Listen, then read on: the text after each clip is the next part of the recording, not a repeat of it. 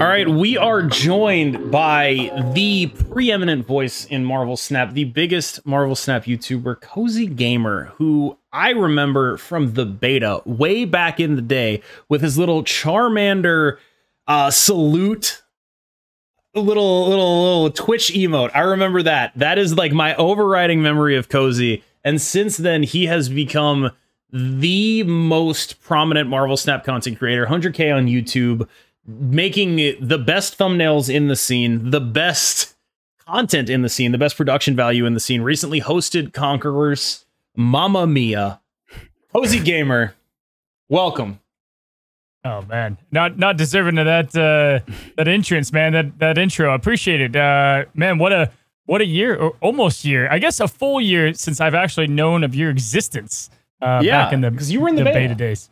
Yeah, you were Oh, the- around. The, glory days, the glory days. Uh, yeah, excited to be here, guys.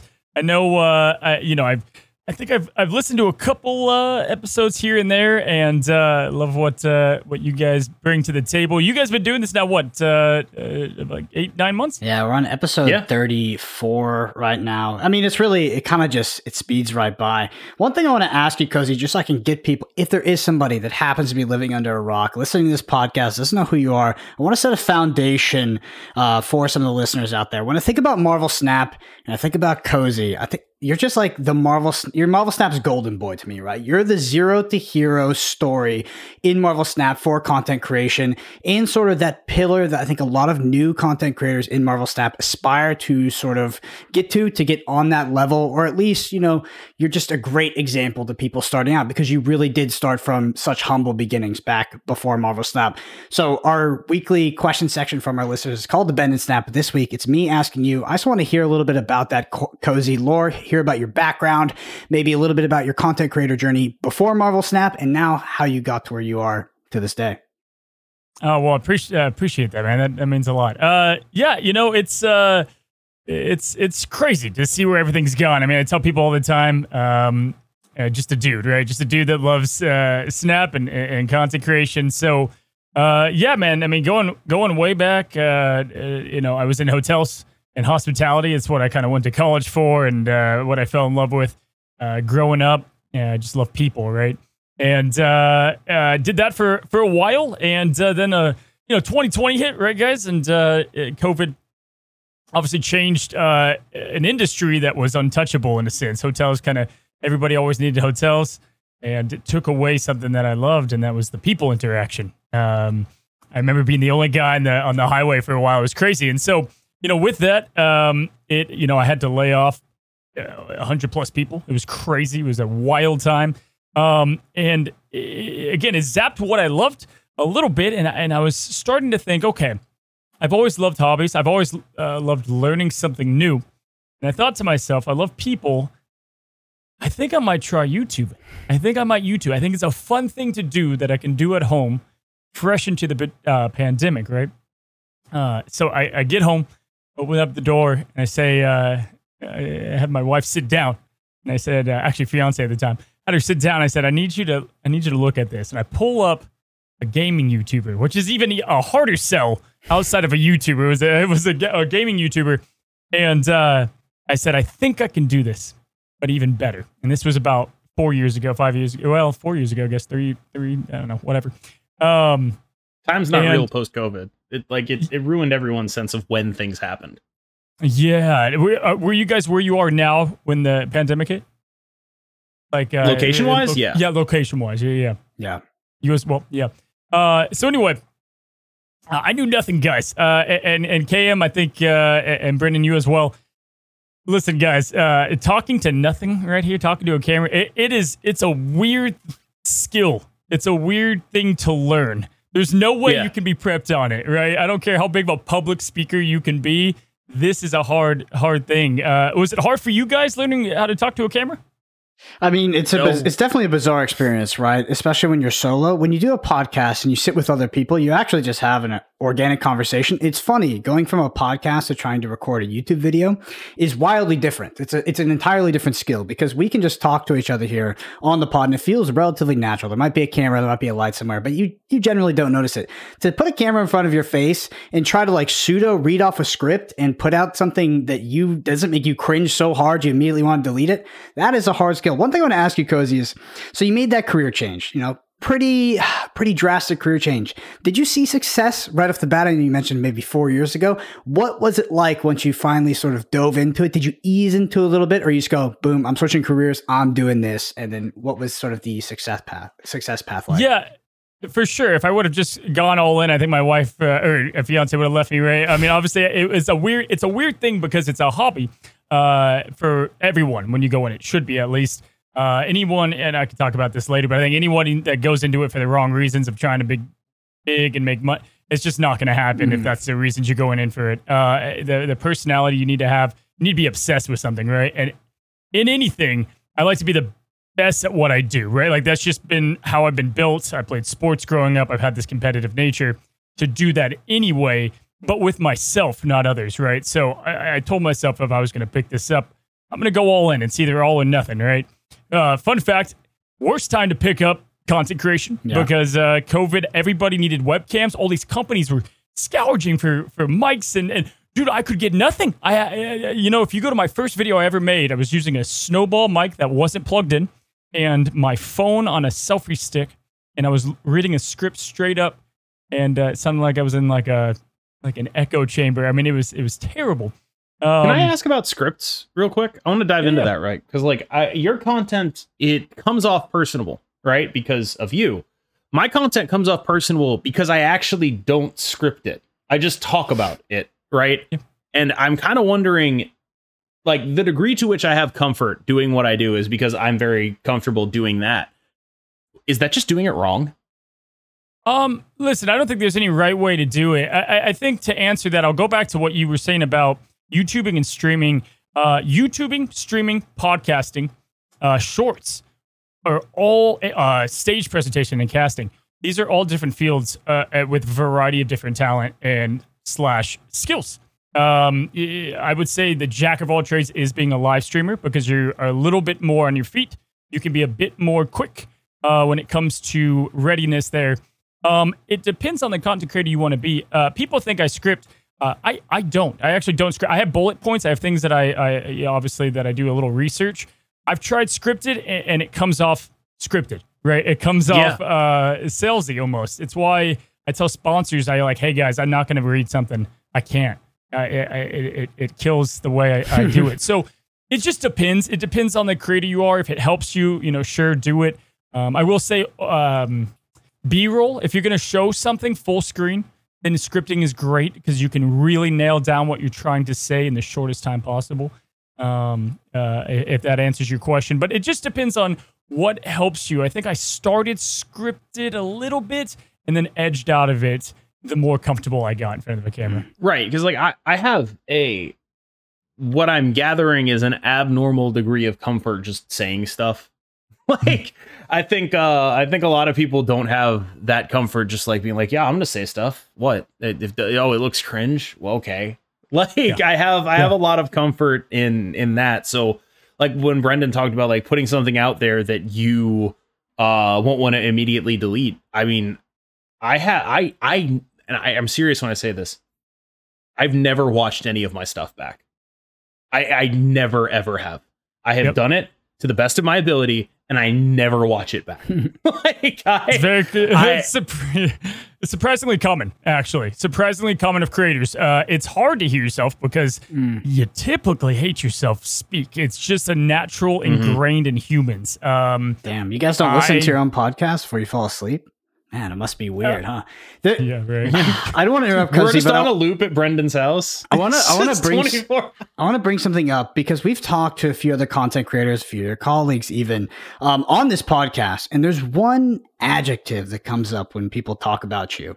I don't even know if it's an adjective; it might be an adverb, but it's hardworking. Nice. People always talk about your work ethic, and they say that you work harder than almost, you know, maybe let's say almost anybody in the industry right now, specifically in the niche of Marvel Snap. What sort of what sort of drives you to constantly be on the cutting edge when you are just competing against yourself, like you said? Yeah, you know, I think first of all, goal setting is super important, right? Like I, when I set out, I had like smaller goals, but uh, of course, like I always have, I never want to be complacent, right? So I am, in a sense, uh, back then and now in a battle with myself. I think I let in with mm-hmm. that, the competitive drive uh, uh, with myself. I mean, this is what it boils down to. It's not, and I appreciate the, the comments of people saying that. Uh, it, listen, I've said this scenario before, but I think everybody in life is good at a couple of things, better than other people. And those things, right, they fuel you up when they tire other people down. Okay. And this could be a million things. That could be going to the gym, that can be uh, a finance job. Like there's things that I hate to do uh, that other people excel at. Invite, you know, if you've ever looked at someone who is great at guitar and you're like, how do you sit there mm. and learn the songs so often? I get bored, whatever it is. In YouTube, the cool thing about it is you can take whatever those two things are that you're good at, that other people aren't, that fuels you and doesn't fuel them, and you can make a channel off it, right? Like that is the coreness behind it. And if you do that, you're gonna have the passion, you're gonna have the drive, and and the motivation will naturally come with it. Mm. Uh, and yeah. that's boiled down to the simplest degree of, of what my advice is for YouTubers typically. Yeah, I think, what are those skills? I think one of the hardest things when people go on a sort of entrepreneurial solo venture is accountability, right? Because when you don't work for somebody else and you are maybe building a YouTube channel or something like that, th- you don't necessarily have to do the things that you maybe put on your calendar every day, right? And to be the person yeah. that's organized, pumping out the content, staying on schedule, and ultimately that's what leads these channels to grow as big as the ones that you have. That seems to be the special something that maybe everybody doesn't have. I mean, it's really it's easy to see the top creators and see the the charisma, right? What looks to be the natural on-camera talent, or they're just they're a great competitive player, etc. But I feel like the people that really stand out are the people that have sort of integrated integrated that accountability into their schedule and they're able to actually put their nose to the grindstone and do it every single day because really nobody's nobody's nobody's keeping you accountable except for yourself right you could yeah. technically you know, just take a day off, take it off here, take it easy. But I see multiple creators, especially in the Marvel Snap space, yourself, uh, Alex, Snapster, daily videos. Like this is just the most ridiculous niche and vertical to compete in, but you guys are doing daily videos, high quality thumbnails, new decks, etc. It's just like how do you motivate yourself consistently to do that? I think a lot of people they they look at the YouTuber full-time job as this sort of idealistic thing to maybe want to do, but they don't understand the sort of ingredients that it takes with the day by day grind. Can you just talk a little bit about that? Yeah, for sure. I mean, I'll start with that. I was, uh, so I was a director, right? So I had a lot of management experience, and so uh, I've told uh, I have kids that ask me all the time, and they like, I want to be a YouTuber. That's the new things kids say, and I want to like shake Timmy by the head and just be like, you don't, you really don't, right? Because I mean, I'm working 15 hours a day, uh, and that's way less than I was working prior. Uh, I, I, can tell you that. And you could clock in, you could clock out. Ultimately, the business is on someone else's shoulders. It's a completely different scenario. Um, there's a few factors. First of all, I have I have a wife now, a kid. Yeah. Uh, and I've had this for three years. That's an easy motivation. I'm like, hey, if I don't if I don't do this, uh, what am I doing? What, I'm wasting everybody's time, right, including my my wife's. But um, you know, it's it's funny. Um, it's a two part question. You have motivation, but then you also have the daily upload, right? Um, the motivation for me, uh, I didn't go into my whole story, but for me, man, I I I love game, number one, but I love building things that are interesting and new. And, so for mm-hmm. me, that keeps me excited to do uh, a new a new video, a, a, a new thing. But you've got to be you've got to be meticulous on scheduling. You got to be meticulous on yourself. And you're your own boss, man, and you should be the hardest boss you'll ever have. Is kind of what it you know mm. uh, boils down to there. Uh, overall, I got a follow up. Yep. You say you work 15 hours a day how long does it take for you to edit one of your videos normally? I've gotten better over time. Uh, so actually, when I started like fresh out, uh, the one thing I told myself was thumbnails editing. I'm gonna do it all myself so that I can learn how to do it. And every single time, I'm gonna try to bring something in that's better than the time before, right? And now my old channel had about 300 plus videos. I don't even know what I'm at now. So I've had like 500 plus videos now, doing it every single time, right? and I've gotten better and better. When I first started with Snap content, it was probably 10 plus hours to really learn these deck guides that I was trying to do, uh, which was probably too much at the time. Uh, nowadays, man, uh, I can do something that looks like 10 plus hours in two hours. Uh, it tops. I have a hypothetical question. If I knew somebody, let's say a close friend of mine, maybe a close friend for 34 weeks, and they were considering, or maybe they had made the choice to go full time, what is some advice you would give to them when they make that switch? Because it is, it's, it's a, it's a small switch because you're still doing the same thing, right? You're still doing you're still mm-hmm. doing content, but it's also a gargantuan switch, right? Now you are your own boss. Now everything is on your shoulders. What advice would you give to that person? That's a solid uh, hypothetical. I wish I knew someone in that position. Dude, let's get the congrats in order, man. Uh, I, am Ex- are you KM? How do you feel? How does it feel? Uh, like genuine emotions. Like, I, I don't know. Everyone is so excited, but for me, I just feel I don't know the right way to phrase it. I feel hunger, right? I am somewhere right now where I can grow and I want to do that, but I feel this hunger and it's like, well, I don't know where to find the food. Mm. So I have to go out and forage, right? Yep. For the last year or so, I've been half and halfing it, right? And now I am lucky enough, thanks to my community, that I can at least like go to my go to my girlfriend and be like, look, this is actual money. It's not like the most money. It's not the most money. It's not as much money as I was making when I was doing both. But it is some amount of money. We can pay our rent with this money. We can buy food with this money. And the potential for growth is noticeable, right?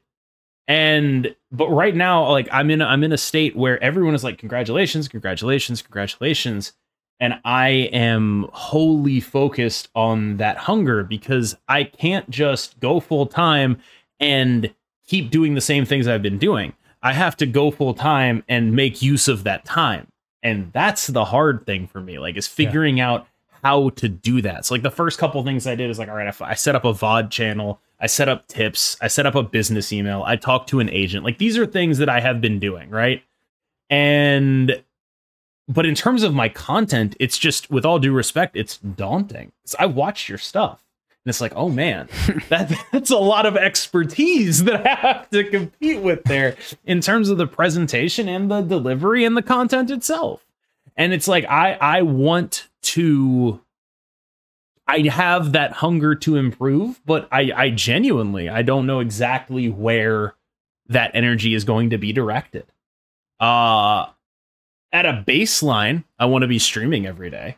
Like, obviously, that's a pretty easy upgrade to make, but I need to do more than that. I feel like if I want to really compete. Yeah, for sure, man. Uh, you know, a couple layers to break that down. I mean, first of all, I did uh full time. Uh, I was not full time for a year and a half, so I consecrated and I did my hotel job. And the only thing it gave me more of was sleep, kind of like when I went full time. Like people like, congrats. I'm like, yeah, I'm like not gonna be a zombie now and I can kind of like figure out ground one, right? Uh, and so you're right when it's not like anything, you know, it's not like all of a sudden you wake up and you're like, I've got this plan, this vision. Um, first of all, when it comes to like advice, I mean, I would say a, a, a big thing is your whole day needs to be. It, it doesn't need to be as crazy and like uh, military, like as you think, as far as like scheduled out. But it, you don't just have like I'm gonna flip on a camera pick a deck and see how the day goes. Like it's just different, right? So for me, I've got like dedicated hours to go through, you know, uh, whether that's like communication is of emails, talking with sponsors, planning days ahead, and then also like big projects, small projects, and medium projects, and really running off uh, of that. I call them like I have daily vitamins, which is like stuff I do daily, and then I have stuff that I need to do in five, seven days, things like that.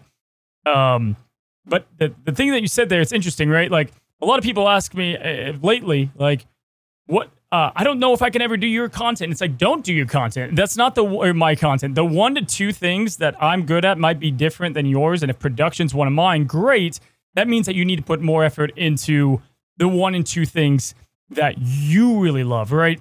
The scenario I love to give is uh, uh, this is one of the best things I've ever heard in life as a metaphor. Hmm. You know, if you go to the mall and you want a burger, all right, a picture the mall has in Snap, let's say 500 burgers. I don't know, places that you can grab one from. And then you've got Five Guys. You're going to go in the mall. Hopefully, you guys like Five Guys. I know it doesn't really matter. but you're going to go into that mall and you're going to be like, cool, I'm going to go to Five Guys. I'm probably not going to go to another burger place because why? I know Five Guys, it's right there, right? So you're going to have it. Well, let's say that you're able to almost perfectly copy Five Guys, almost to the T, right? You almost you got their fries, you got their burgers, six guys, five and a half guys, right? Here's the deal: people are still going to go to Five Guys. Probably doesn't matter if you're the same because you're not Five Yep. Guys at the end of the day, right? But if you made a sushi burger, if you made a burger that was a little bit, whoa, hold on, that guy put sushi in a burger. How did that go? How how does that work? And this is a true story in San Francisco. Uh, it blew up. That is Was the big good? difference. Yeah, yeah, it was okay. It was overhyped, but it was something different. it was something different. It was something different, and that's the whole point of this, right? So it's like, don't spend your time trying to be someone else. Be unique. Figure out what you're good at, and then drive it home, man. Yeah, I, I know some basic stuff that I can do better, which is like edit out the dead time in my games, stuff like that. That'll keep the time down, focus on like what times for various videos go well. I actually noticed that you and I do a pretty similar thing, and it's actually gotten to the point where people now ask me to do the thing you do, which is like the turn by turn stuff. Because like what I do is I go through the roles each card has in the deck, and so people are like, okay, well, what does my ideal turn order look like? And I was like, you got that from Cozy. Hmm. You you got that from Cozy. That's not a thing I think about ever. That's a thing that Cozy does. Dude, You've uh, infected the lexicon you, of of Marvel Snap. Like Listen, people ask for that. the thing that's so important that people just can't I don't know why people forget the average Marvel snapper is very casual. So like people do not know something that comes so second nature, right, to us Yeah. or to people that play a lot of the game. And and it's crazy that it's easy to assume that, right? Uh, I'll say one-off comments on uh, uh, time to time. I'll say that I- Yeah, infinite seems to be getting so much easier to get, and people are like, dude, I'm dying over here, and I don't connect that, right? Uh, so it is important to, to remember that. But uh, yeah, you definitely don't need a daily upload. You, I, I don't think so. I don't think you need a daily upload. I don't think you need to. Bottom line, I'm going on a tangent, but bottom line is if you're a brand new creator, make videos like one of your videos is going to pop off. And if it popped off, would it do well? And is anyone going to return to your content? That's as simple as it gets. Yeah. Care about your stuff enough. Okay, um, I want to take us back over to Marvel Snap because we got a lot of topics to hit in a short amount of time. But Cam, you do talk about searching for the food, and I would usually tell you this off podcast, but I do think that you have you've cornered the market in one space of content better than anybody else currently in Marvel Snap, and that's as the aggregator of meta decks on Twitter. I Oh, think that that is so phenomenal and is such a driver to your face and your content and your page. And it's so you maybe as the player that streams and that looks at tournaments and that is following Lambie or like all those other people maybe you get inspiration from, it just comes to you naturally like, oh, these are the top five decks. But as someone even slightly casual or someone that takes a, a, a week of a break from Marvel Snap, how freaking valuable it is to just boot up Twitter, go to one page, see five different decks that I can try to play and have fun with. Oh my God, it's the best. Um, I just wanted to mention that. But over to the news because we did have some new cards come out and some OTAs, which are always very exciting. First off, I want to get y'all's opinion. Lady Deathstrike, 5 3 on reveal. Destroy each card here with less power than this. We were a little bit cold on this one last week, but now that it's out in the wild, what are your thoughts? She's Oh, better man. than you think. I swear. She's better than you think. I promise. I pro- I'm jumping in to just say she's better than you think. I swear. No, uh, she goes in like one deck, and I'm not sure how much you'd miss her if you didn't have her in there. But that Thanos Galactus Lady Deathstrike deck that I played was like, I'm not going to sugarcoat this. It was actually good, and I'm not sure how much of that. Like she herself was actually good a lot. You forge her, she kills off your opponents. Like I had her kill a Thor. I had her kill a Dracula. I had her kill an entire Cerebro lane. Like she does a bunch of actually powerful stuff. I am always more in on destroying your opponent's cards than most people are. I just don't think she is. I mean, I do think with Forge pushing her to six now, it's like almost actually relevant mm-hmm. because Captain Marvel, Rockslide, Silk, Angela, probably like just a bunch of stuff is going to die to her now and I, I- I think she does stuff well. I will say that Thanos Galactus Lady Deathstrike deck, I posted it, and Glenn Jones himself was like, "I did not come up with this one." So hmm. one day they should hire me, and I will come up with that instead. But yeah, no, like I got I got something cooking there that the devs didn't even have with her, hmm. and I think that's the best chance for her to ever actually be good because I don't think they want cards like her to be good. So if they are good, it's an accident. It's because they missed something. Yeah. Cozy. Yeah. Your Yeah. thoughts? Yeah, I mean, she's a hell of a lot better now than she was a couple days ago. I mean, Mhm. I, uh, you know, twelve cards always tough, right? Because you gotta, she's got to do her job better than somebody else would in that deck. So for me, it's always like without forcing the synergy, where does she work well? Uh, first of all, if this card ever gets out of hand, she's just like the complete answer. She screw Morbius uh, and, Dracula alone, like that, the, the deck's done. Like it's got no shot.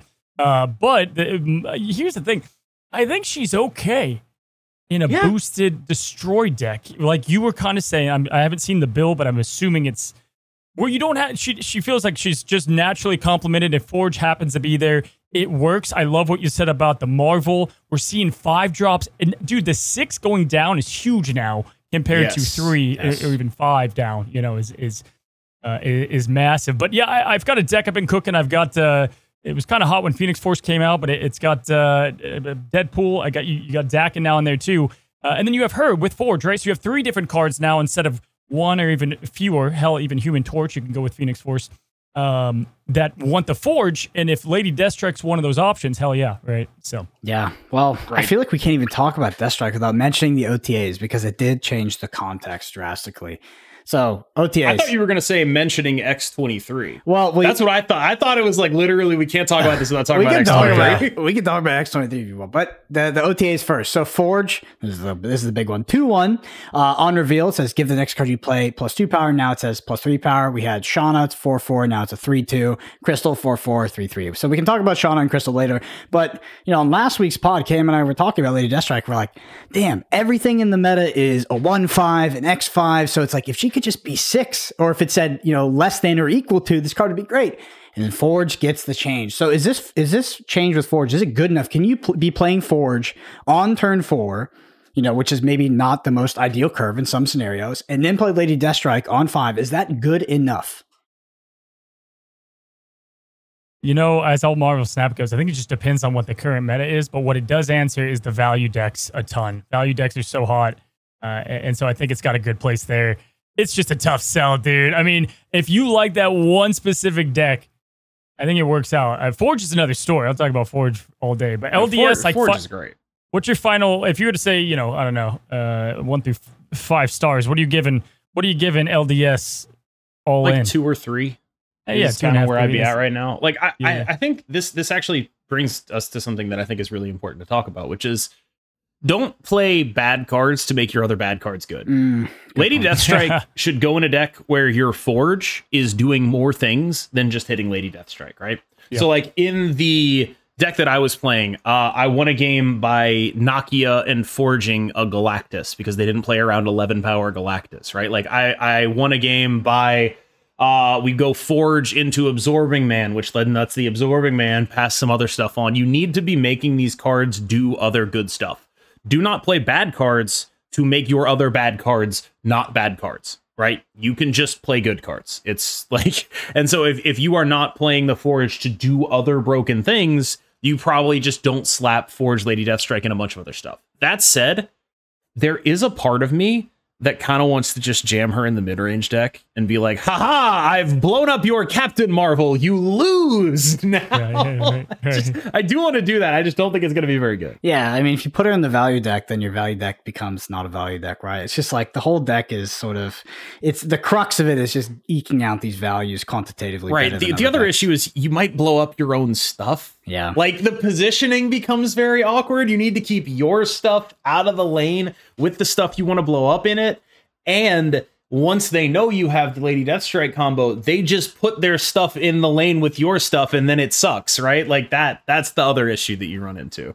All right, Sha- Shauna and Crystal here. I mean, is we Silver Surfer gaming? Like, what are we doing with you know four four to three two on Shauna and Crystal four four to three three? Like, what do, what do these changes mean? Are they good enough? I haven't really seen anybody get super excited about them yet. Maybe I've just been off Twitter, but let's hear your thoughts.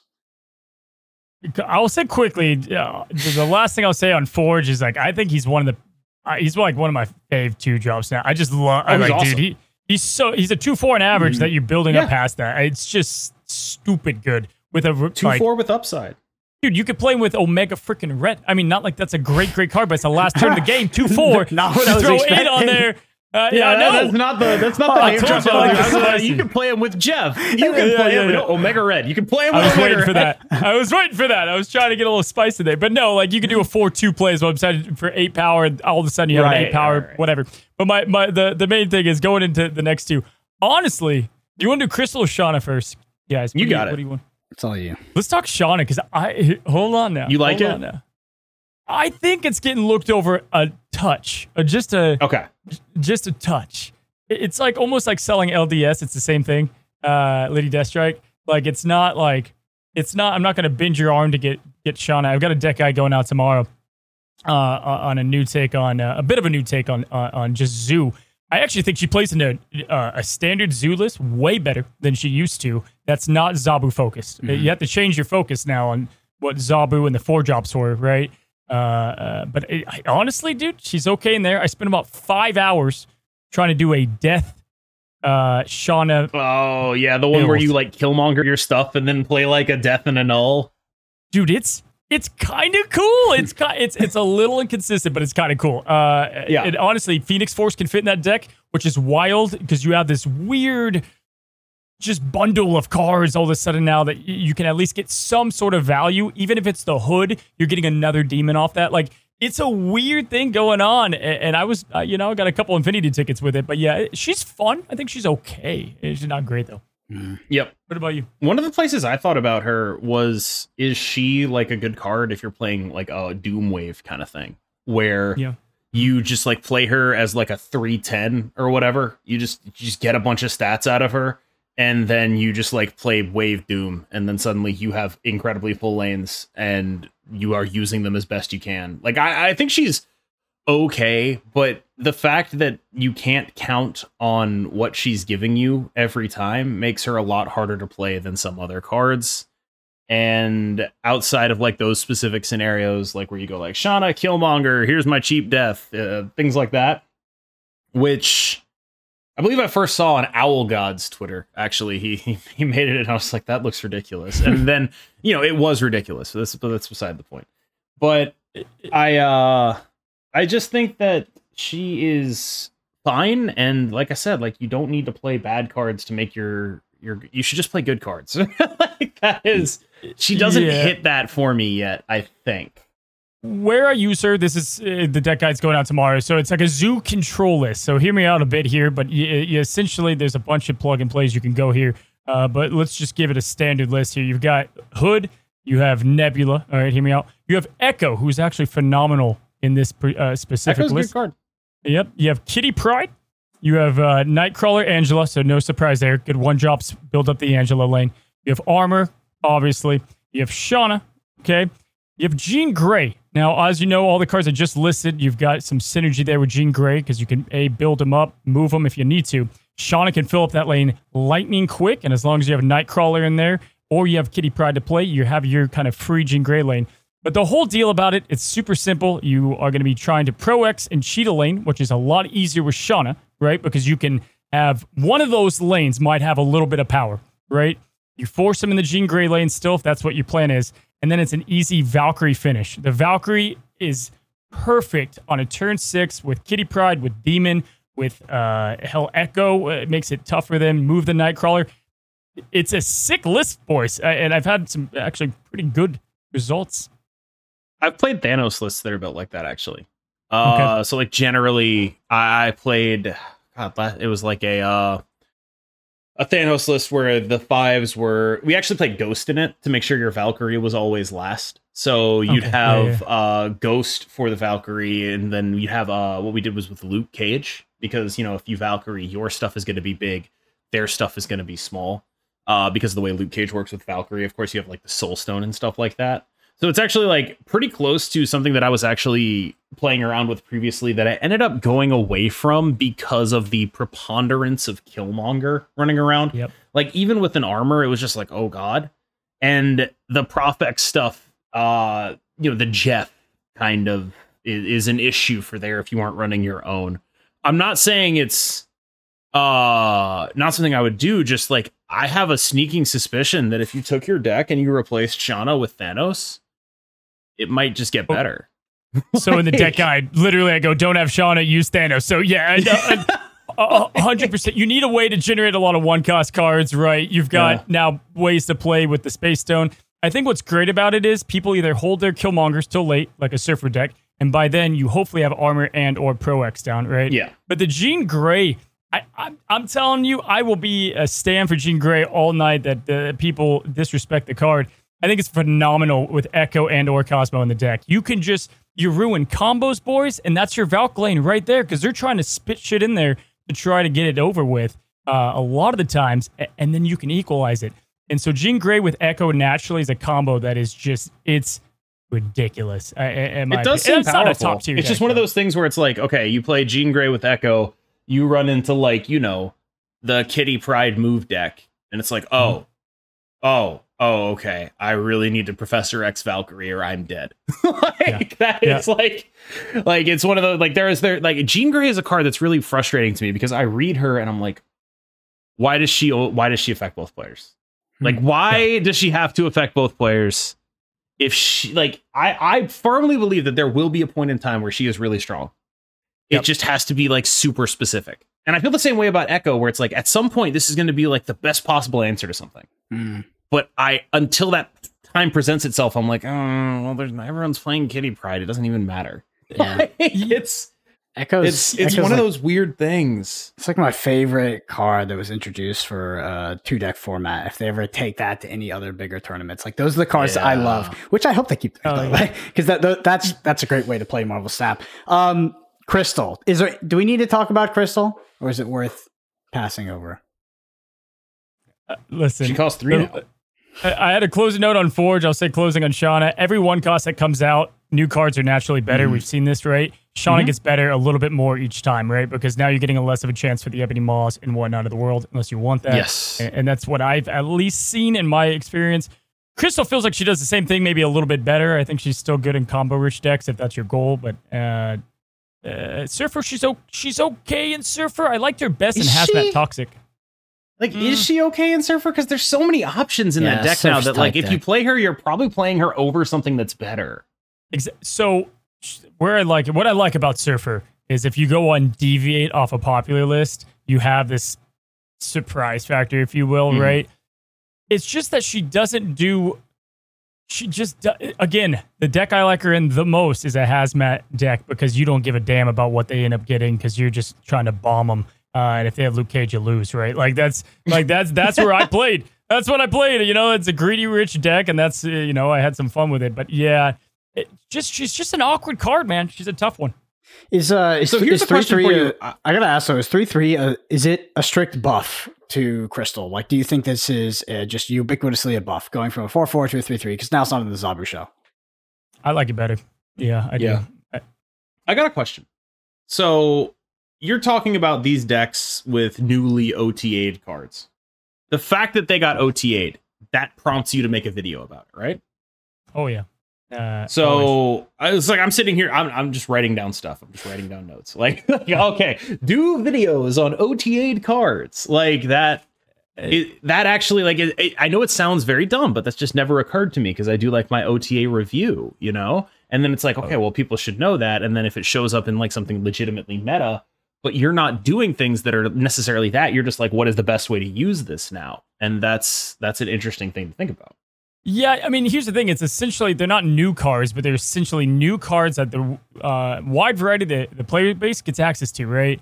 And what Yeah. got me falling in love with Snap and gets me excited is like I grew up playing like uh, team builders and Pokemon and things where it's like I got obsessed with synergy and with with with how you correlate things that people maybe don't see at first glance, right? And, and I'm always going to be the guy that says the best deck in Snap is still yet to be discovered, right? Like that's my favorite thing to live by. It's what drives me on Snap. So OTAs reintroduced this whole okay, well, they touched this card up for some reason. There must be something out there that now was a good Forge deck that's a little bit better. So, yeah, definitely always do content uh, right after. You'll uh, That's, a, look that's at all an my. interesting thing. Like, would you do so? Do you do a video on each of them, or is it just like you pick one that No. you like the most, and then it's like, all right, let's do that one? Uh, yeah, it can be hard, right? It's whatever gets me like crazy. Like everyone did Captain Marvel after the Marvel thing, and I was like, oh, dude, that's so sick. But Hawkeye, no one's looking at Hawkeye bounce. I think that's probably pretty dope. So like, I actually de- did look at Hawkeye bounce. That's not even It's a nasty. joke. I did look at Hawkeye bounce. I was like, dude, that's a one seven. But then it turned out that stats weren't the avenue that where was the issue for that deck for me. It was just like I, I do like a one seven though. Like yeah, yeah, absolutely, yeah, I'll play a one seven.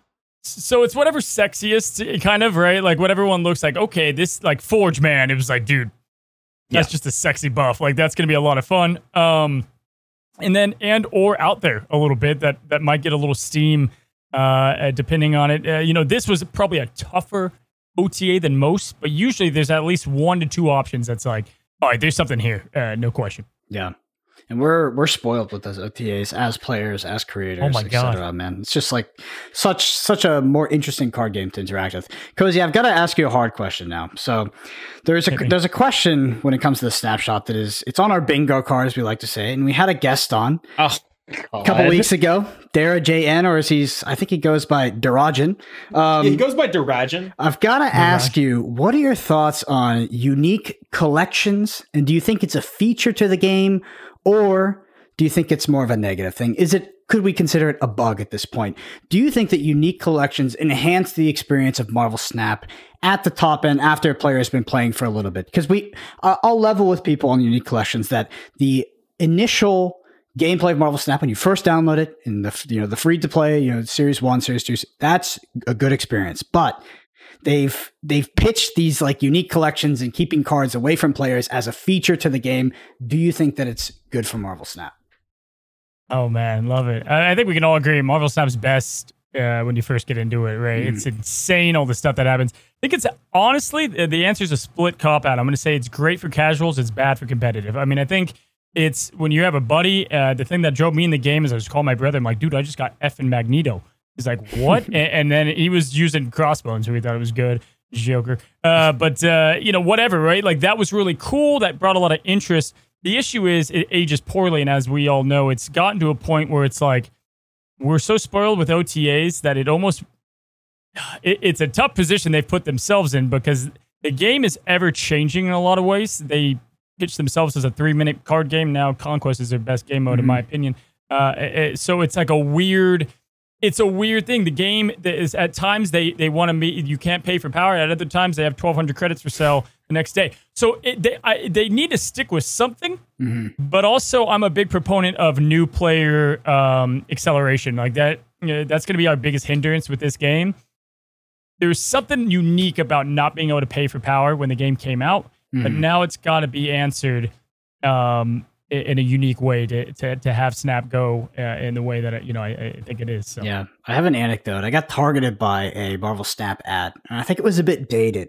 I think it was an older ad from maybe you know back on uh, back on global release, etc. But it goes, Marvel Snap. We have all these cards, this collection, and the good thing is you have to progress through it, and we won't even let you buy the cards, so you just can't have them even if you don't want them. And I just thought to modern day Marvel Snap, where we have Pro Bundle One, Pro Bundle Two, you know, Gacha Banner S kind of stuff, and I'm just like, this is not the thing. And also, I find that I agree with you that it does hurt competitive, right? Because when you go to competitive at the highest level, it's like, yeah, some people are legitimately priced out, they're even time gated out.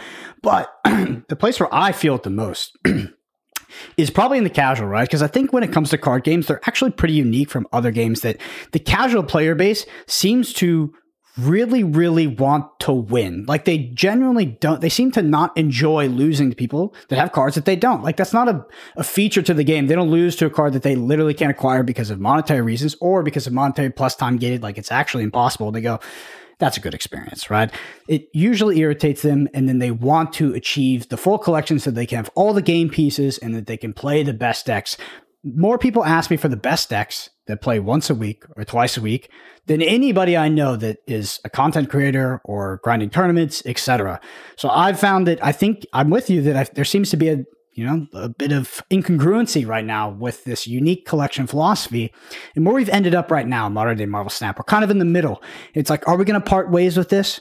What do you think is the future of that model? And is the current form of card acquisition is it sustainable for the player base or is it do you think it's hurting the game Yeah, they're going to piss people off no matter what I answer. I mean, I, I would say um, to, to when it comes to that, like I will stand behind. I think that people don't have any idea what the best deck is. I think a Patriot deck right now is still stupid good, and you think it's not because other people. Are, No, who thinks it's not?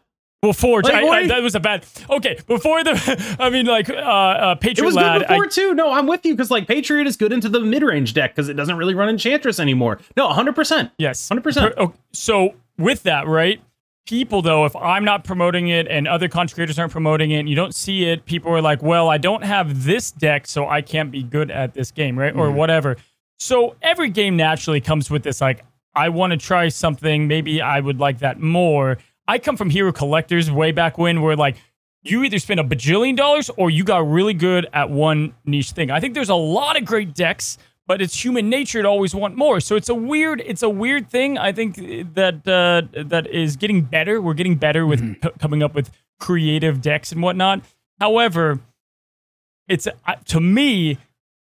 uh, They just have to pick one way and go with it eh, because it can get awkward. It can get awkward, and I'm curious to see where it does go now that we are going to be entering a PC launch era, taking it away from a mobile stigma of a game. That's a that's going to be an important uh, an important radical shift, I think.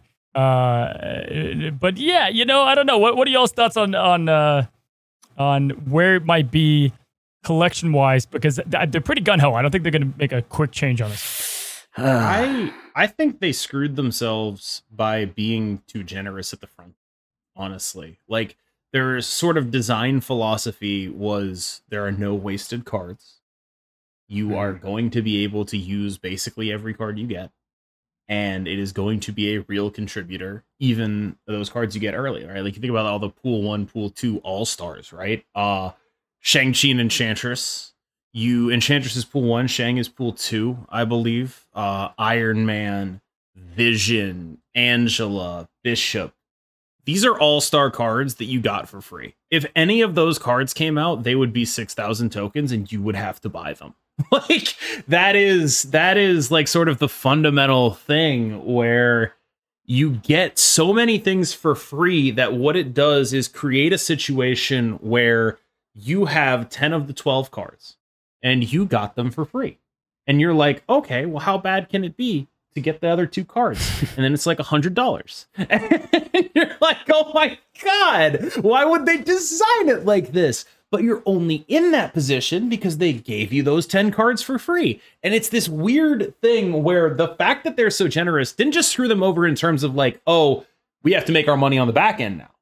It screwed them over in terms of getting people really close to something and then saying, ah, ah, ah, you can't have it. It's the myth of Tantalus, right? He's right in front of the trees and he can't reach them. And that's the position that Marvel Snap puts a lot of people in, where it's like what they're going for is okay, well, go build what you can with your collection. But without a significant amount of expertise, people aren't going to be able to do that well. So they go look for a net deck and they see, I don't have Silk. I don't have, uh, oh, look at this move deck that's dominating. Well, I don't have Silk. I can't play it now. I don't have Silk. I don't have Jeff. I have every other card. Yep. yeah. Uh, uh, so I think with that, like, it's interesting because it, whether it's on purpose or not, right? Like, I'll take a hero collector. I'm going to say Star Wars. I don't know if this is going to go over the head, but there's a Sith team you could use. And guess what just came out? A Sith leader that's going to give all Sith 10% attack, right? And then you have all the Q, yeah, everything you need, but the Sith leader, right? And you're screwed Yep. and you're not going to be competitive. And Snap, my argument is typically there is uh, on all of my guides for about seven months. I did replacement options when people were very new to Snap. It was vital to my channel and vital to what I put my time into. Dude, that took me an extra hour plus a day to do those damn replace cards, but I knew it was important because there are other options. Now, to a refinement competitive standpoint, no, Silk is going to be your best option there. It's a 2 5 activating Kraven. You're screwed. However, there's other build arounds to maybe someone else playing that silk, maybe, right? So it is, I, I 100% agree, but I think Snap does give you some more tools there. And guys, I'm not saying it's it's perfect. I, I think there's plenty of fixes that, that can go a long way. My my thing is, I think the game is best. Their biggest the biggest thing they got going is the meta so healthy. Nothing seems crazy overpowered, and you mm, can't introduce yes. a lot at once without sacrificing that at times too. So Yeah. No, I, I I think I agree because this is where my position as a competitive content creator makes Yeah. me puts me in a position that I think is a little bit harder than it has to be. Because if I am someone who wants to play a tournament, someone who wants to play a tournament comes to me and is like, "Can you replace Silk?" no. But if someone who's watching my YouTube channel who just wants to play a deck asks me, "Can you replace Silk?" It's like, you know, there probably is an answer for that person. But because of the niche I'm in, I don't think I can really give that answer in good faith when it might be taken seriously by someone who is, you know, I'm going to spend money to enter this tournament because KM said you can replace that. You know what I mean? And like that is a, a situation that I, I, it's always weird because like I always say, you know, I wanted to be Day9, right? That is the person whose content, not necessarily whose content I wanted to be, more whose personality I wanted to imitate, just that that unflappable guy, right? And I have found myself in a position where I, because of who I really am, because I am not day nine, I am doing this. And so, like, on one level, it's more true to myself because, like, you know, if someone asks me that question, I can tell them the actual answer, which is like, no, I wouldn't replace Silk. But I do wonder if, on some level, it, like a way of focusing more on, you know, a casual player base would be something I could do. And trying to figure out how to bring myself and what I do to a casual player base who is doing something along those lines. That's one of my biggest challenges, I feel like. Yeah. I think one of my arguments is that I think more players put themselves in the position or the mindset of a player playing a tournament, even if they're not in that scenario. I think it's just a yeah. natural tendency of card gamers to optimize and try to play the best deck. There are I think they it's like you have the Spike, the Jimmies, you know, the people that like to play the Jimmies. I think it's Jimmy. I think that like it's Spike. Timmy, dude. T- it's, it's, not Timmy. Timmy. It's not Timmy because Timmy is more it like is a newer Timmy. player. No, we have a word. It's called. Oh, I think Timmy's. It's definitely Timmy's Jimmy. going to be in the new. Yeah, so Timmy's new. Jimmy is the person who likes to play the off meta deck, right? So, likes to play the suboptimal deck. What? Likes to have fun. Yes. I've never heard of this person. Well, YouTube comments, let me know. yeah. So Jimmy is the off meta deck brewer who likes to just build a deck, have fun with it, etc. Yeah. So people in Marvel Snap that would be, you know, be happy to play the suboptimal card or play a different version of Jeff, etc. But I find that card gamers just have this tendency to optimize and want this sort of this uh, this the best deck possible. And I think that creates a lot of friction there. Because I want to ask you, do you think that the current state of card acquisition is perfect? And if it's not, what would you do to fix it? And what do you think are some of the current issues with it? Because I do think that we win from a card acquisition um, system that was actually less generous to one that is monetarily, I mean, almost quantitatively more generous now, but just seems to piss people off more. You know, the new system I've seen more people angry about than f- far but than the old system, right? Because there is this gambling aspect. There's this idea where people use the one spotlight cache and, you know, PSA, we've said it a million times this podcast, don't open if you only have one. But people use the one, they feel like they kind of, you know, lose the gamble and they get really irritated. How would you fix the current card acquisition system or at least improve it? Yeah, I mean, they also put themselves in a hole with this whole token thing. I mean, like back in the day where you could save up tokens, man, I love that. Token buyer guys was like my favorite thing because you could actually have some things going on. However, it's interesting, man. I think it goes to, I'm sure we'll get some meta conversation or whatever, but I'm telling you, the meta in Snap is so interesting because it isn't necessarily even the top of the top deck. It's what's popular and then what's countering what's popular. And then you have this like kind of rotation mm-hmm. of things that can beat other things. Every now and then you have one that goes out of line, but guess what? We have an OTA. So it's this weird thing. You don't need any of the Loki cards, although they're probably gonna be stupid good, so that's a bad example. But you don't need Lady Deathstrike, but it's new and it's shiny, and you can be playing other things, so then it creates the gambleism. So it, it, it's also like identifying yourself with, with, kind of what you like to play. But I, is the thing perfect? No. Uh, a short fix. I don't hate it. I think people don't like me because I'm a pretty positive dude. I don't really hate it. I think that they need to bring some things back to Cassius. Uh, I think it was a weird, uh, the collector reserves. I think it was a bit of a weird, out of touch thing. I like golden tickets because I make conquest content. Uh, Dude, but, I do too. I like, like everyone is mad about that. And I'm like, that's good. I like it. What's wrong with you? yeah, yeah. Uh, you know, I think the easy fix there is to bring stuff to to conquest overall. I think what they need to do is continue to push the. We're going to reward you for playing our game, and if they're going to do that. Gold conquest stuff works awesome. Ramp up rewards and conquest, right? So there's like it's an interesting mentality.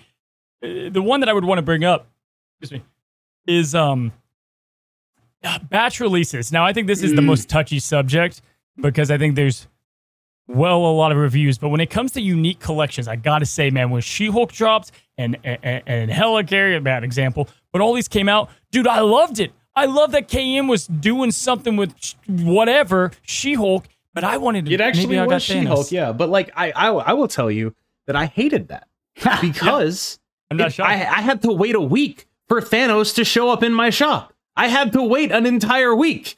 I was sitting here playing She Hulk. I bought Titania because my chat bullied me into Woof. buying Titania. So I had like She Hulk and Titania. And She Hulk, you know, that was good. We could play Deathwave. It was dope, right?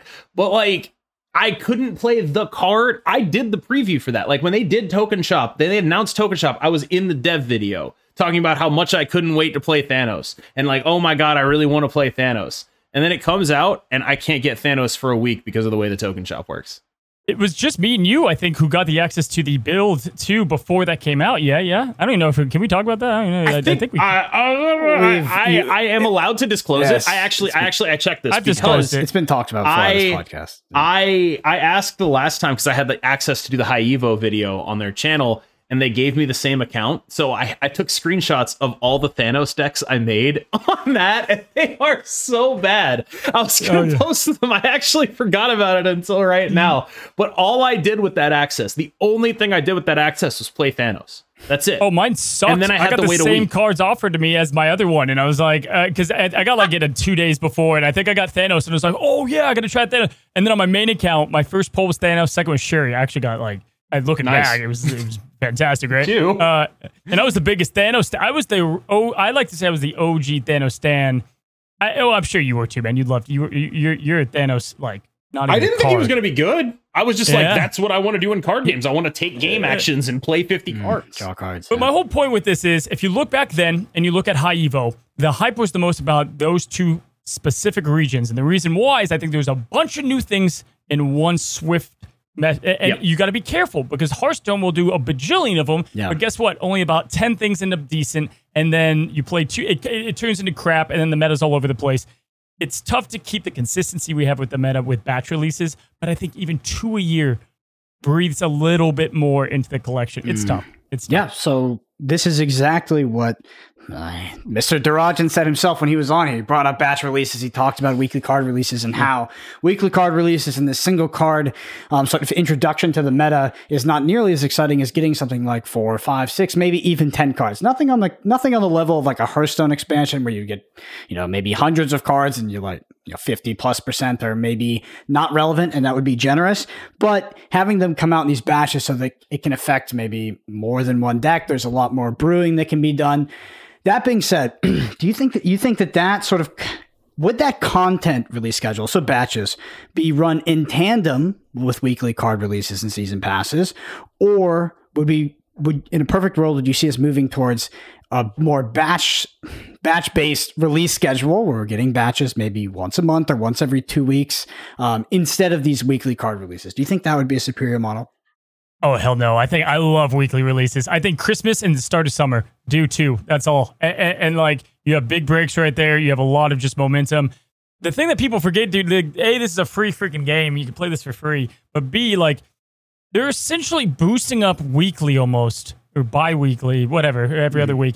They're they're giving free cards new life, right? The forges and the crystals. I guess Sean is not right, but in this week, for an example, that are having kind of new life. Like Spider Man's a new effing card. This is a new card that came out, everybody got for free. So I think the weekly, as a content creator, selfishly, the weekly release is is awesome. But as a player, dude, it, it's the most unique thing Snap does because it. I I'll watch traffic on my channel and things. They go boom, boom, boom. It goes. It's these hills rather than Hearthstone, which is boom, boom, and, that, and it's a big difference of hills and, and peaks and valleys. So I, I think it's great for the game. Mm-hmm.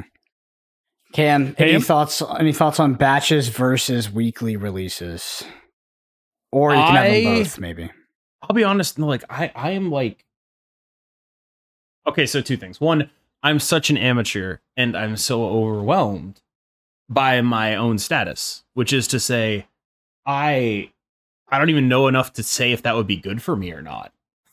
like obviously, if you just added more batch releases onto what we already have, yeah, it would be dope. Obviously, I have more stuff to talk about. That would be super cool.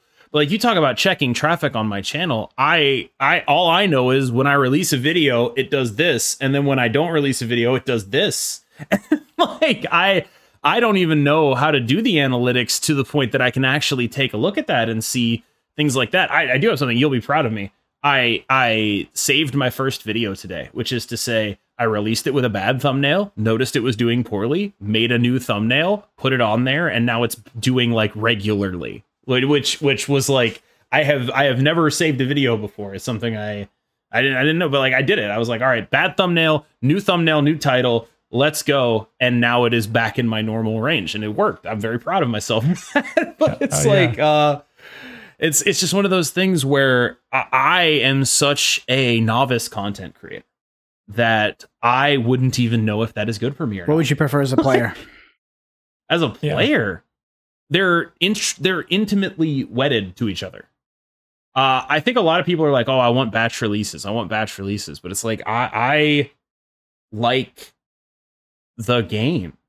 I I I'm scared of change. Mm. I like what we have. I enjoy it. This game has become so much more than I ever dreamed to me. And I'm just like, "Oh my god, what well why would we why would we mess up a good thing?" like that's yeah. That's, that's why I'm always in favor not necessarily of changing release cadences or anything. The thing I'm in favor of is give people more stuff. Mm. Be more generous. Like that stuff's easy for me. Eh. But I don't know listen, I think at the uh, again rewarding players. Like I think if you are how I would fix it. I, I, listen, I love the game uh, too. I, I think right now I love the train we're going on. I love the OTAs. I love the new cards. If I can yeah. splash it in a deck, hell yeah. If I can't, save up for the next one, right? But what I would say is the only thing I would like to see changed, right, mm-hmm. is uh, and this is to take time. They need to expand their team. That's really what it comes down to. I think the game rapidly grow grew. You don't have budgets set for the next year. I, have ran things before. Trust me, they can't just all of a sudden get a bajillion people on board, right? They're going to grow. We're 10 months in, but I would like to see continue rewarding for people playing the game. And the biggest yeah. thing for that, without being abused, the biggest thing they can do that with right now, in my opinion, is conquest because if they're pushing people that way, you can make the reward shops mm. a little bit spicier a little bit. It's it, it more uh, for sure. But the, I, I, love games that reward. Okay. I go back and forth. Obviously, I love Conquest. It's awesome. But when I first started playing this game, I did so because it was fast. Hmm. It was the whole pitch. Mm-hmm. I came over to play this game because it was fast. My decisions mattered. It was like playing aggro mirrors in Magic the Gathering. I was super into it. Speed was the key. If you gate rewards behind you know a time consuming thing i worry that that will not be taken as a gift and will instead be taken as force. Mm. if uh, rewards if you win a ladder game are, are, gated by time right? All these quests all these, these no all- no no not the same way. Like if i'm taking a poop i can't play a match of conquest it's true. You can't. I mean, maybe you can. Uh, yeah, it depends like, on your poop. Um, what? You haven't had the leg numbing poops in. I'm yeah, yeah, yeah, man. My legs are toast. Eat a lot of fiber and drink a lot of water. I. yeah, you're the dude. You could barely play a kitty down before your poop's yeah. done. I'm yeah. sure. I mean, my the. Uh, here's the thing, though. Okay, easy fix. Oh, you get cosmic energy. You get five every win on ladder, and that is used in a shop. It, it, it's a, you're playing a game mode. You're getting rewarded by your efforts in said game mode and then you can use that to either progress yourself or buy cosmetics. Sure. Yeah. That's, but like, that's isn't that just the same thing as the ladder rewards that we get? Wouldn't you, you wouldn't you get the same like solution just by you, you get cosmic energy five every win? Yep, double the ladder rewards. I mean, isn't that Dude, the ladder rewards are a whole nother? I think that's a whole nother. Wow. Yeah, it is a. I want to. I want to ask you a fundamental question, just on the dichotomy of ladder and conquest right now. And I want to hit first on the current state of ladder because I remember a, a day, a day, a day, a day far in the past where it was just KM get wrecked, human spider. They were all in bot elo, and the rest of us had to actually try to get infinite. That that day is long gone. Sucked. Yeah, yeah, it was it was it was different. You know, I was I was in there sweating, and then you know, five minutes into the season, Cam's like, "Oh, I got the best depth." Fucking jeez. Anyway, nowadays it seems like ladder, at least for me, um, and it, seems like for a lot of people, but not for everybody. Like you said, some of your viewers, some people have talked to you, said they've been struggling at certain ranks. But from my experience, my ladder experience has been overwhelmingly bots, and at this point, it feels like a seasonal chore. So I just want to get your thoughts on the current state of ladder and just on the current state of conquest. Is Con- is conquest just Marvel Snap at this point? Like, is there a reason to play ladder if we're just queuing into boss all the time? I'll let you have the floor on that one. Oh man, so uh, yeah, I mean, I got ripped from some comments of saying my truth here. I, I think personally, the achievement of infinite has left the building in my eyes, right? So like, I remember KM, yeah, man, I was watching you in beta. I was like, oh damn, he's got three digits on his rank. Like that's cool. I'm over here in 30 town at the time, whatever it was when I was picking up the game. So like. That climb was so cool. And it goes back to your fundamental values. I'm not a participation trophy kind of guy. I think things should be really tough. And at the top of the top, if you commit the time, then guess what? You you you you get rewarded because you you're the best at what you do or whatever, right? And so there needs to be a game mode for sweat for casual, and that's where rank shouldn't matter. If you're 60, that's awesome, and, and, and like good. That's great. Be be 60. But for those that want to push further, it needs to be something that holds a tangible it needs to be something that's like, hey, damn, you're 101 or you're 105. I miss those days. And I do think that they're a bit, uh, in my experience, they've lost the luster there. And, and I hope I hope we can get it back. I think they can get it back, but yeah, that needs to come back. One of the striking things to me is I have been noticing that they're working on the bot AI. Like, they're different and slightly better disguised now. And it's Hmm, like, why why are you investing time into this? I've actually Like, noticed why are you constantly why are well no no no th- what what you're noticing is you're getting throwbots. yeah, yeah, exactly. They've been That's what more, you're noticing. That- that's not the same thing, though. Yes, there's you get throwbots now. Previously, you would have never seen one of those. Uh, when they did the ladder revamp, or uh, the one the one after the season that everything broke, Mhm. uh, and everyone just stayed in like 200 or whatever the first season of Conquest. everyone. Um, you mean you? what the fuck? I do mean me. What the fuck? Everyone. Everyone I know, okay. Jesus Christ. uh no uh and people just stayed up there right and so there was like the, the the thing the thing that really strikes me about it where i really notice a disconnect between myself and other people Mhm. is people complain about the cheating bots not because you know they're bullshit which they are but because they always lose to them and that is crazy to me because yeah they're filthy cheaters but also I probably have like a four cube rate against them. Like they are filthy cheaters, but the more you know about the game, the easier they are to absolutely farm. And you don't even have to know how to beat a bot. You just have to know like what do I lose to? Yeah. Right? Yep. And like that that is actually one of the things that like really struck me about this cuz like if you're someone who is I'm trying to think of the right way to phrase this, and I probably can't come up with a good way to phrase this, so I'm just going to phrase this uh, bluntly and probably offensively. If you're someone who is not good enough to beat up on these bots when they cheat, then you're going to look at this and you're going to say, the game is cheating. The game is scamming me. They are making me have a bad time so that I spend money so I can beat these bots. Mm. And I think they really need to take a look at that. That's my honest answer, right? Like, because like, like instead of seeing the bots as like, oh, this is a challenge for me to overcome, that is very easily to overcome. Uh, it is actually the game giving you free cubes, but instead it is seen as you know robbery, and that is, I think, one of the things that, like, it, it ain't good.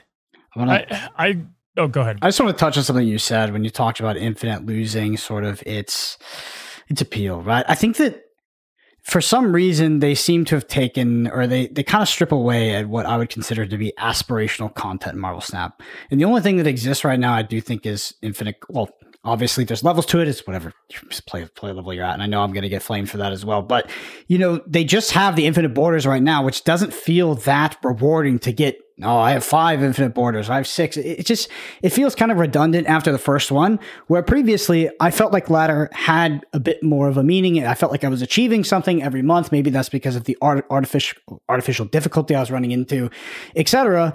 But it just feels like they've taken the soul out of their ladder experience right now. Where it's now when the season resets, I literally just have to go through like this seasonal chore of beating bots. You know, now it's like twenty percent players or something like that that just doesn't feel like what ranked is supposed to be. And I know that the past sort of the past iterations of ranked were all wrong in their own ways, right? You know, we had all kinds of crazy things, but it's a it feels weird for me that they've taken what is labeled ranked and is their core game mode is their sit down for three minutes and have a game and they've seemed to just flood it with bots and made it something is like tick these boxes get these rewards and then on to conquest if you want to yeah, yeah he, like first of all it's crazy to think that like I've talked to people that haven't gotten any bots on their way up, right? Like plenty of people. So there is a weird, like, it's the, uh, you know, we're going to feel what we feel because that's what we're going through and we shouldn't be going through that, right? To me, it's interesting that, like, listen, they got dope soundtracks, man. When you click battle, I think we could all hear the little, like, uh, do, do, you know what I'm saying? A little bit longer. Uh, the player base isn't, the player base is huge, guy. I can tell you, it's a big player base. So there shouldn't be a lot of reason why the bots are so popular at the moment. It's a very interesting thing. Global matchmaking is going to help with that. But to me, it's just like the games are so short. You can have a default of after blank seconds, which everyone's going to have their own time they're willing to wait, whether that's 10, mm-hmm. 15, 20, 30, 10 minutes. I don't know. Then you could play a bot. It is the way that I would look at it and what I wish would happen because it's an interesting I don't know. I, I could just tell you the player base is healthy still, very healthy from my experience. And, and so it, I don't know why it's. I think what happened is Conquest came out. They were like, okay, we're scared that too many people are going to be doing that. So we need to mm-hmm. help out Ladder by flushing bots in. And the algorithm, they have a lot of people on PC release. That's what they're doing. And then that's kind of what we're left with right now. I'll tell you my theory. Uh, I think they know that players beat bots, and I think they're doing it to make it easier. Yeah, I mean, feeding this like uh, this game loop of winning at some sort of. So the thing that I hate the most about some modern day gaming, um, especially modern day card gaming, is this idea where they algorithmically feed you some experience where you get close to fifty percent or sixty or seventy, like that for me, especially in a player versus player card game, which is what these card games. I mean, I guess that's what their core ethos is. When you get start when you start to get fed this algorithmic experience to just trigger your lizard brain to feel like you're successful, but you're losing the right right amount. So it's not too easy. When companies and publishers, when they start to manipulate that and change that experience, it it kind of undermines the entire game for me. So it, it really surprises me. It, it, I guess I'm saying it surprises me, but maybe it doesn't surprise me. Maybe that's what they're going for. You're trying to keep you sort of on the game loop, make sure you're winning, make sure you're having a good experience. I think what they're trying to avoid at all costs is a mismatch in any shape or form, whether it's collection, skill, etc. As they want it to be matched as close as possible, or they want to put you in a game that you're just going to win. I mean, uh, right, but like I think the issue is the bots that are there that cheat. They're a mismatch the other way. Yeah, because they you're you're right. I mean, like I said, I've been encountering more throwaway bots, but for the cheating bots, casual players probably hate cheating bots more than they you know we could we could rewind six months ago where people would play against km look, and they were in gold or something and they would complain right. cheating bots like, worse. i i am and I, I, wear this badge with pride. Mm-hmm. i am probably the only person in the marvel snap creator program that posts in the main discord. Like, i am probably the only one who does that. I have heard though cozy one time cozy did it. Uh someone was like, I hate Cozy's content, and he was like, okay, and then never posted again. I put me too. I happened to be like right oh, there, and I too. saw it. I was like, oh, I was like, yeah, that guy sucks. And the guy was like, oh, uh, yeah, yeah, no, uh, no, but yeah, like, like I, I actually post in there. I find that it's a way to sort of keep track of. First of all, I mean, I came out of there. There was a time where I had the most posts in that Discord. Like I, that is where KM Best was born. That's remember, not even brother. like a joke. Big time, like, the flame emoji guy. Uh, yeah, yeah. The, well, dude. Yeah, back, well, dude, I knew you when you were you were Kanye. Best, yeah, I was just a uh, poster. Yeah, yeah. I was just a po- I would put Pastebin deck guides on my Twitter. like, yep. That is yeah, yeah. at my heart. At my heart, I am a poster. Mm. That is like that is the truth. So I, I, I still go in there, even though I think a lot of other creators sort of like look down and it's just like, oh, it's the rabble or whatever. It's like it's not the rabble. They're no. like people. like, no, just, I, don't. Yeah, it's not that. I, I definitely don't view it that way. I just don't have time. Like where time, I'm, I'm yeah. so I'm so strict with my time that it's just I don't have like. I saw something floating around like stealing decks or something on Twitter, and I was like, if I had the time to go through and try to look at other I do. people, I'm just. I had the time. Crazy. I was involved in that conversation. I was posting. like that's who I am. Like I am a poster. If you want, yeah. if you don't want my opinion, I will still give it to you. I have so much to say, and that's great, uh, dude. That's that's something you that, that that's what I go back to at the beginning of this podcast. Right? That's something that you like you love that feeds you in a sense, right? In a good way. And and that's that's you know that's that's super unique. And Yeah. I'll have advice for you, you know, later on or whatever about you know uh, Sure. time management things We'll, like that. we'll find But- another time to talk about that. but it's important. It is important. That my comment section serves as that, right? I, I I read every comment. If you go to my videos, I read every Same. single comment someone puts because I am. It's important for me to get that feedback as well. Uh, uh to not be, you know, out of touch with. Uh, you know, I say the infinite comment. And all of a sudden, people are like, "Hey, cozy, I, I'm trying to get to 60 over here," and I was like, "Oh, damn, you're right. That was probably insensitive of myself or whatever." Uh, it- so yeah, it, it's important to keep No. in touch. Yeah, for those people, it's I do it's think it's one of those the first infinite climb is the hardest. After that, I think that's Oh, yeah. that's when you get the bots. By the way, so people who are I actually think the first one's the easiest. The first one's the Okay. easiest because you're in pool one, and you're playing against people who have no idea what they're doing at least and you're, bots, at right? least you're playing against. But then when you though. the first one in pool three, that's where you get absolutely wrecked Mm. because that's when Oh, yeah. matchmaking opens up, and suddenly instead of playing against people playing Ka-Zar Zoo, you run into me. Like, Yeah, you, yeah, yeah, yeah. It's It- bad. It's the PUBG uh, Royales that you get on your first game. It's all bots. You're like, I'm a god, man. I haven't lost a step in FPS. And then you're So like, wait a good. sec. Yeah, yeah. You're like, wait a second. You know, Jake97. I don't know if this guy's real. So it is a, uh, yeah, it, it's interesting. I, I think bots altogether, though, just need to be limited a lot more. I think we can all agree on that. Yeah.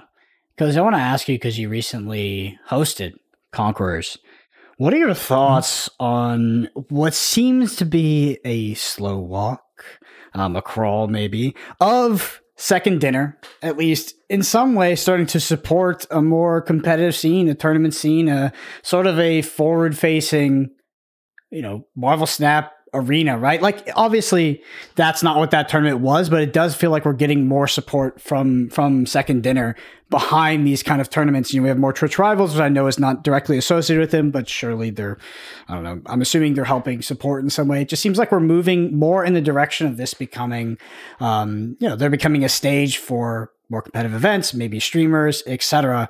I just want to get your thoughts on that. I saw Cam, I saw your face, so maybe I was a little bit off base. I can promise you that that event was not intended to be as competitive as it was.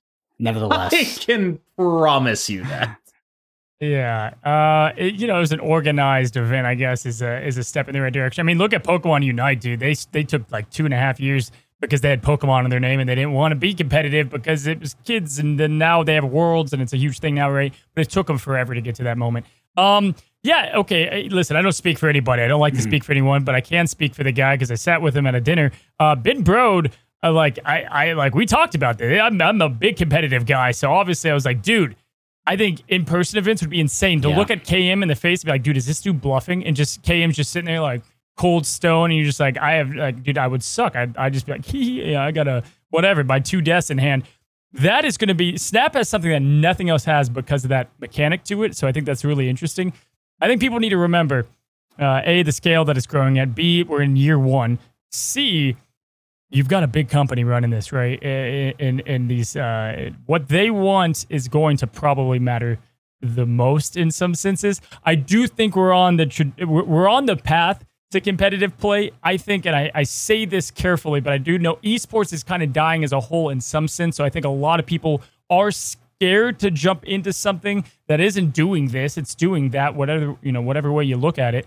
But I don't think it needs to be esports. I just think that there needs to be some more organizedness around it. yeah. With mobile and casual being the main focus of year one, we're going to head into PC release, and year two, I think, is going to be a lot more focused of the expanse of competitive play. Yeah, I think that the LAN experience that you can get from playing Marvel Snap, and obviously you could do it with something like Hearthstone, but with Marvel Snap, because of the bluffing aspect, just feels so much more rewarding. And I think being able to bridge that gap of physical card games, you know, TCGs and digital card games, um, in a sense, by having LANs and playing a game like Marvel Snap is just such a unique and incredible experience. I've had the pleasure of playing a LAN of Marvel Snap in the UK over at Kala's tournament, and it was just amazing. One anecdote I have was I was playing against Lambie series. Um, in our match, I was on a phone because the computers were shit and they kept turning off. And like, I don't know, I was on a, I was on a phone. We're in our last match. It was for four cubes. Um, and I disconnect. The internet goes out. And I'm sitting there. I'm like spamming, trying to get in. I just hear from the outside of the room, no, what the fuck? and I come back in and I've won the match because of some silk 50 50 at the point. But I don't know. It was just so mm. incredible. Even before the match, I remember I had my top eight match versus D Money and he came over like an hour to an hour and a half before because we had a lot of downtime. And you know, this tool deck format is just, oh, I might bring this deck, I might bring that deck. I'm pretty confident, etc. It just it heightened the experience drastically, and I think that Marvel Snap has a medium um, that no other kind of digital card game has had, where it is like there there's a tangible effect of playing in person, right? Because you are bluffing. Um, it's Marvel. It's something to get hyped about. The game sells itself. I say that all the time. I mean, you saw Ego Bink's play was insane. I, I, will always back up. I think Snap can easily be competitive. I don't care if there's RNG elements behind it. There's so much not RNG behind it, it that is is man. I, I, think it's just so interesting, man. I, I remember Jeff undeniable. brought in. Thank undeniable. You. Like if you, people give you shit about that, undeniable proof I was a really good Magic player. Now I'm a really good Marvel Snap player. Lambie series, yeah. elite Hearthstone player. Now, like, yeah. there's a reason why, and it's not because it's we're lucky. Like, well, and, it is because best, we're lucky, but what I yeah, what I love there's that Infinity Gauntlet, right? I like going back to this. I remember uh, Jeff was a big bounce guy, right?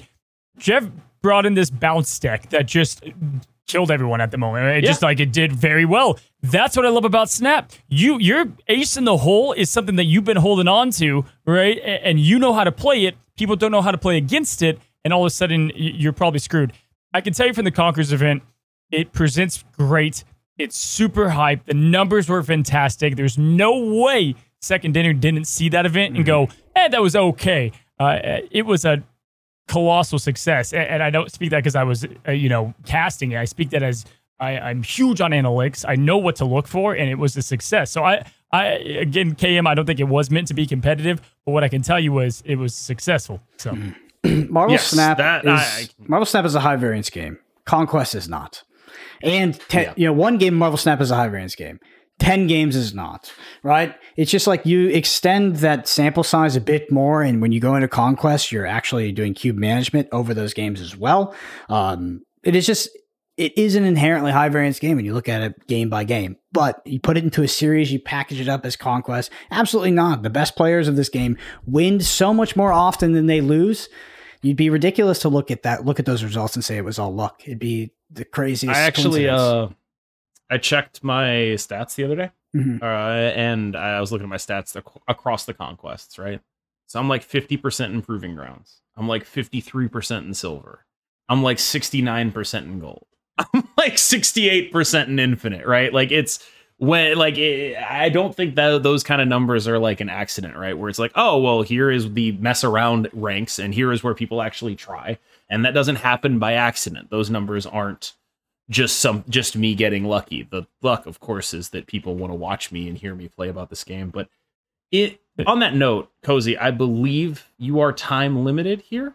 So I do want to start wrapping up if that's all right with the two of you. I know Brendan can't actually see messages on Discord. I just wanted to I can't, your, I can't, but I saw I saw that 1029 switch to 1030 and I was I got uh, I got yes. 10 we can we can uh, we can have a 10 minute countdown there 10 minutes uh, okay. close. All right, that's I just fine. want to make sure I, I, I appreciate like that yeah. people's time if I can. Uh, co- listen go, go, ahead. Go ahead. No, you're good. You're good. Go ahead. I'm going to get I'm going to no, ask you some hard questions so go ahead. oh, wonderful. Yeah. Uh, I would just say this. Yeah, I think Conquest the reason why everyone loves it is exactly what you said. They're two different things. You're mastering two different things. I, as a person that loves weird synergy, unexpected plays, and crazy things happening, is why I love Conquest. You're able to have that. You're able to look at something, say, I'm out. It, it perfects a skill you've been practicing in ladder. Whereas ladder's like, here's a Hela deck. I don't have Cosmo. Um, goodbye. like whatever. Like you know. So it just like it just depends on what you're looking for. It's why I'm not a big proponent of sideboards at the moment. But I, it's mm-hmm. just uh, it it it's everyone's gonna have their own opinion, but that's why I think Conquest is the best because of that reason. But it's also not exactly what Marvel Snap was built to be. But anyway, I digress. What's up, uh, Brendan? So both you and Cam are committed at this point. You're full time content creators for Marvel Snap. I just want you guys to paint me a picture of what the future of this game looks like. Maybe one year, two years. Where are we going? Where are we headed? What what is your vision, right? Because you guys have committed your livelihoods to this game at this point. What do you see the future as? Ooh. So first of all, Cam. I don't think I've committed my livelihood to this game. Uh, I think that I like okay, worst case scenario, everything goes terribly. I learn a ton of things about running a business. I learn a ton of things about content creation. This is still a very powerful line on my resume. Like it like that is the worst case scenario for me is it doesn't work out and I can go into my next job interview or use this to get into a space that I pre- that was previously inaccessible to me. Right. So I I, I want to be I want to be clear on that. Uh, when you say like it's bet on Marvel Snap, I think it's more bet on me. It's bet on what I do than it is bet on the game. Right. That said, in terms of where this game can go, I have no idea. I think the range of outcomes is so large. The range of potential outcomes, there's so many different things that could happen. Obviously, I want to do what I can to make sure that range of outcomes is, you know, we end up trending towards the positive there. But I am limited in my ability to do that. So, what I'm going to do is do right by my viewers. That's as far as I can take it, I think. Uh, yeah, I mean, to talk on the first point, uh, first game I started playing when I got into content creation, it was a lot of fun. It was great. The game was dying, but I also was sick of it, and I'm not going to play anything that I'm not into. I, I can't. I, I you lose the core step of what I started this podcast with. If you're not passionate about it. You're just it's gonna your stuff's gonna suck. It's gonna be obvious. It's the same with NFL. It's the same with Mm. sports athletes. It's all of it, right?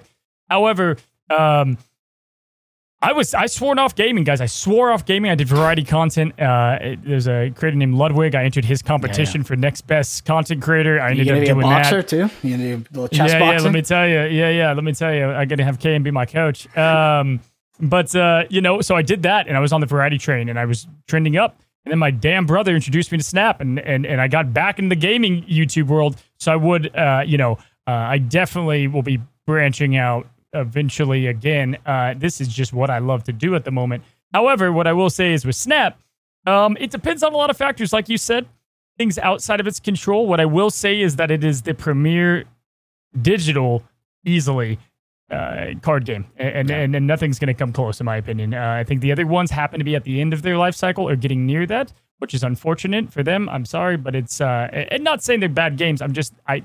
You can just look at numbers. I'm very analytical driven. You can look at that. Uh, it's pretty obvious. Snap has momentum. Uh, out of their control, Marvel. Uh, listen, the biggest uh, Star Wars game I was playing blew up every time a Star Wars movie came out that was a banger. Because when you see Darth Vader kill people, you want to kill people as Darth Vader. It's just how people play these games. So if Marvel continues to get their shit together, this game will keep exploding too. Like Loki, guys, don't be surprised to see a big boom. Loki's their best thing. If Loki does well, you're going to see Loki do well here. That's out of their control, but as Marvel does well, uh, and as they continue to expand their team, their experience, and their marketing, I- dude, I think Snaps, I think Snap is is an easy sh- game that's going to grow uh, eh, eh, for an unforeseeable future. I actually think the I Marvel mean, that is Snap. that is very as someone who just left their job. That is amazing to hear. Thanks, Cozy. I really appreciate it. Wow. Personally, I could be dead wrong, but that's that's uh, what I, that's from what I've gathered. Yeah. Marvel Snap for me doesn't actually compete very much with a lot of the other digital card games. I genuinely believe they created a new genre of game. I think that Marvel Snap Yes. is such a drastically different card game and is optimized in so many in so many key ways that card games are lacking that I feel like it's just developed a new genre and others will have to follow. Cozy, I'm sorry to ask you this question. I, am actually going to apologize before it, but I have to. It's going to be a we're going to zoom out from Marvel Snap. But you said, like you said at the beginning of this podcast, we're going to tie it all back up. If you're not passionate about something, what's the point? And you can't do it or don't force it. Don't be you won't be successful, kind of. What do you say to people that have are having trouble finding that passion? They haven't found that thing, or maybe they found it and in two, three months it left them, the passion left them. At what point does it just become discipline over passion, or is it always passion? And if again, mm-hmm. there's two questions there: discipline versus passion, and also people, how do they find the passion? How do they find what they're passionate about? Yeah. Oh man, finding your passion, I think, is like one one of the core things of life, right? So it's a very it's a very interesting subject to go into. You can have different passions at different times. Uh, as YouTube as a whole, the biggest thing I see, and I can't tell you how many creators I could literally say him, him, him, him, him, and him uh, are doing this because they want to be big and they want to make money, and that's pretty much it. Or it was a new game, they tried it, they didn't get successful, they didn't get the views, they left, and that's kind of how it goes. It's obvious when you're not passionate and it's more uh, head driven, right? Uh, passion, like KM, I knew immediately KM was passionate about Snap. Yeah, I could tell immediately. Like, I, it's one of was one of my favorite things about yeah, you uh, KM. I yell a lot. You yellow. I'm a yellow too, dude. So that maybe that's passion. Maybe that's what it is. I'm Uh, still out here. I'm still out here, like going every time I Galactus somebody. Like it's it's Yeah. been out for almost a year, and I'm still Yeah. doing that. Yeah, for sure. I think goal setting though is a huge piece, right? So that's where discipline comes in. If you have goals, then you'll be you have discipline to, to reach said goals, right? The hardest thing about passion is if you're not somebody that usually has hobbies or passion, it's harder to find it. So, like, if you've had hobbies, if you are a weightlifter, and then now you, you, you've already committed to something, you you were able to start from ground zero, you got good at it, and that's how passion kind of develops naturally. Find something, find those two things. I'm telling you, everyone thinks "I don't have the one or two things I'm I, I'm good at. I'm, I'm not good at anything.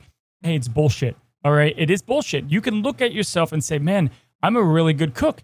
Hey, maybe I should look into cooking classes, and then maybe I'll meet some people there. And then, hey, maybe I want to try to do a family cookbook. Fuck it, let me just do that, right? And then maybe I push that, and let's try ebooks. That's gr- it's finding that one thing, and then it's not even discipline. You won't need it as much because it's so easy to do. And that's YouTube and content creation for me. I got lucky. It's something that I love to do. I'm obsessed. I couldn't work 15 hours a day if I didn't have it. So it's it's finding that that tick that makes you excited. That's a like it. great place to end it, in Yeah. my opinion, because that is an uplifting message. And I, I, I will say, content creation scratches that itch for me because if I were not streaming my Marvel Snap gameplay, I would just be playing it and biting my own fingernails off. Pissed off. I, I don't think people understand there's like this I don't even know I don't even know the right way to say it, but like when I play off stream, I don't know if I can show you my fingernails. Mm. Look at how absolutely Hey, tiny what's these up, are. brother? Yeah, They're yeah, yeah. completely demolished, right? Like that is and when I play on stream, it is easier. I mean, I'm a worse player, but I am more able to feel the fun of a game like this. And I am Yeah. just eternally grateful. Cozy, Yeah, I it- want to. If you have one thing to say, I just want to give you time before we close out um, to shout out where people can find you. Of course, your YouTube, your Twitter. Um, I don't know if you want to shout out your new organization. Saw that you're wearing the jacket over there. Uh, just want to give you the floor. Oh man, I appreciate it. Yeah, uh, you, guys, look at the end of the day, community right is what's big for me at least, and so there's a lot of communities out there. You can join mine uh, if you're if you're into weightlifting and and and slicking back the hair and competitive gameplay. You got KMs, right? Uh, hey, the hair, man. Did you hear me But what call out your look hair? at your I mean, what are you are the worst person to talk to about this because like you have hair that's better than mine. Like, we're, like we're- you're like I don't understand why people don't talk about you when they bring up hair. I don't get it. You're known for the make hair, man. It's it's it's, It's, not it's fair. your, uh, it's just, unfair. uh, They're unfair to you. I appreciate it. I do. You know, but so find a community that that's big on you. We've got teachers and Alex that do this game. We've got people that were YouTube icons and Molt, and then that, that, there's so many different kind of people. And so find what it fits you. If you like people that don't shut up, try decks that probably suck, uh, and then you can come check uh, out my content. But uh, yeah, guys, it was a it was a pleasure. You guys are. You guys are great. This was uh, easy conversation. Cam, I think we've said this before on my side when we had you on. We could do this for another couple hours, and I think we wouldn't, you Mhm. know, we wouldn't It's one of those things. boys. Every one of our guest steps runs long, which is Yeah. why I was so like, all right, guy, we have to stop this because our guest steps always run long, and obviously I'm always cool with it. But I try to respect, you know, people like, all right, you gotta, you, I gotta, I gotta kind of a limit here. So, cozy, it's been an absolute pleasure. I'm sure we'll find some some time to talk uh, a little bit more one on one at some point in the future. But Please, I am always, I always come away with more energy. We talked about things that take energy and Mhm. talk about things that give energy. When I talk with you, it gives energy, Oh. and I think that is a big part of why you are where you are in this ecosystem, and uh, it's much appreciated. I appreciate that, man. Just a just a guy at the end of the day, and that, that that's a huge compliment. That's a unique compliment too, KM, and and I don't get that often. Uh, and so I appreciate the uniqueness there. And uh, yeah, man, I did. I was told I talked too much as a kid. Now look at me, look at me, teacher say. in second grade. Yeah, yeah, yeah. So, uh, good stuff, guys. Good, good, good stuff. Is the podcast? Is this it? Is this the end? Uh, I'll close it out. So for That- the, yeah. we're, we're cutting. No, we're cutting it. We're cutting it right where he says, "Is this the end?" yeah, let's do it, dude. That's the best. The cool finishes, guys. But right, uh, it's done. yeah, good. It's done. Is this Hey. the end? It's done.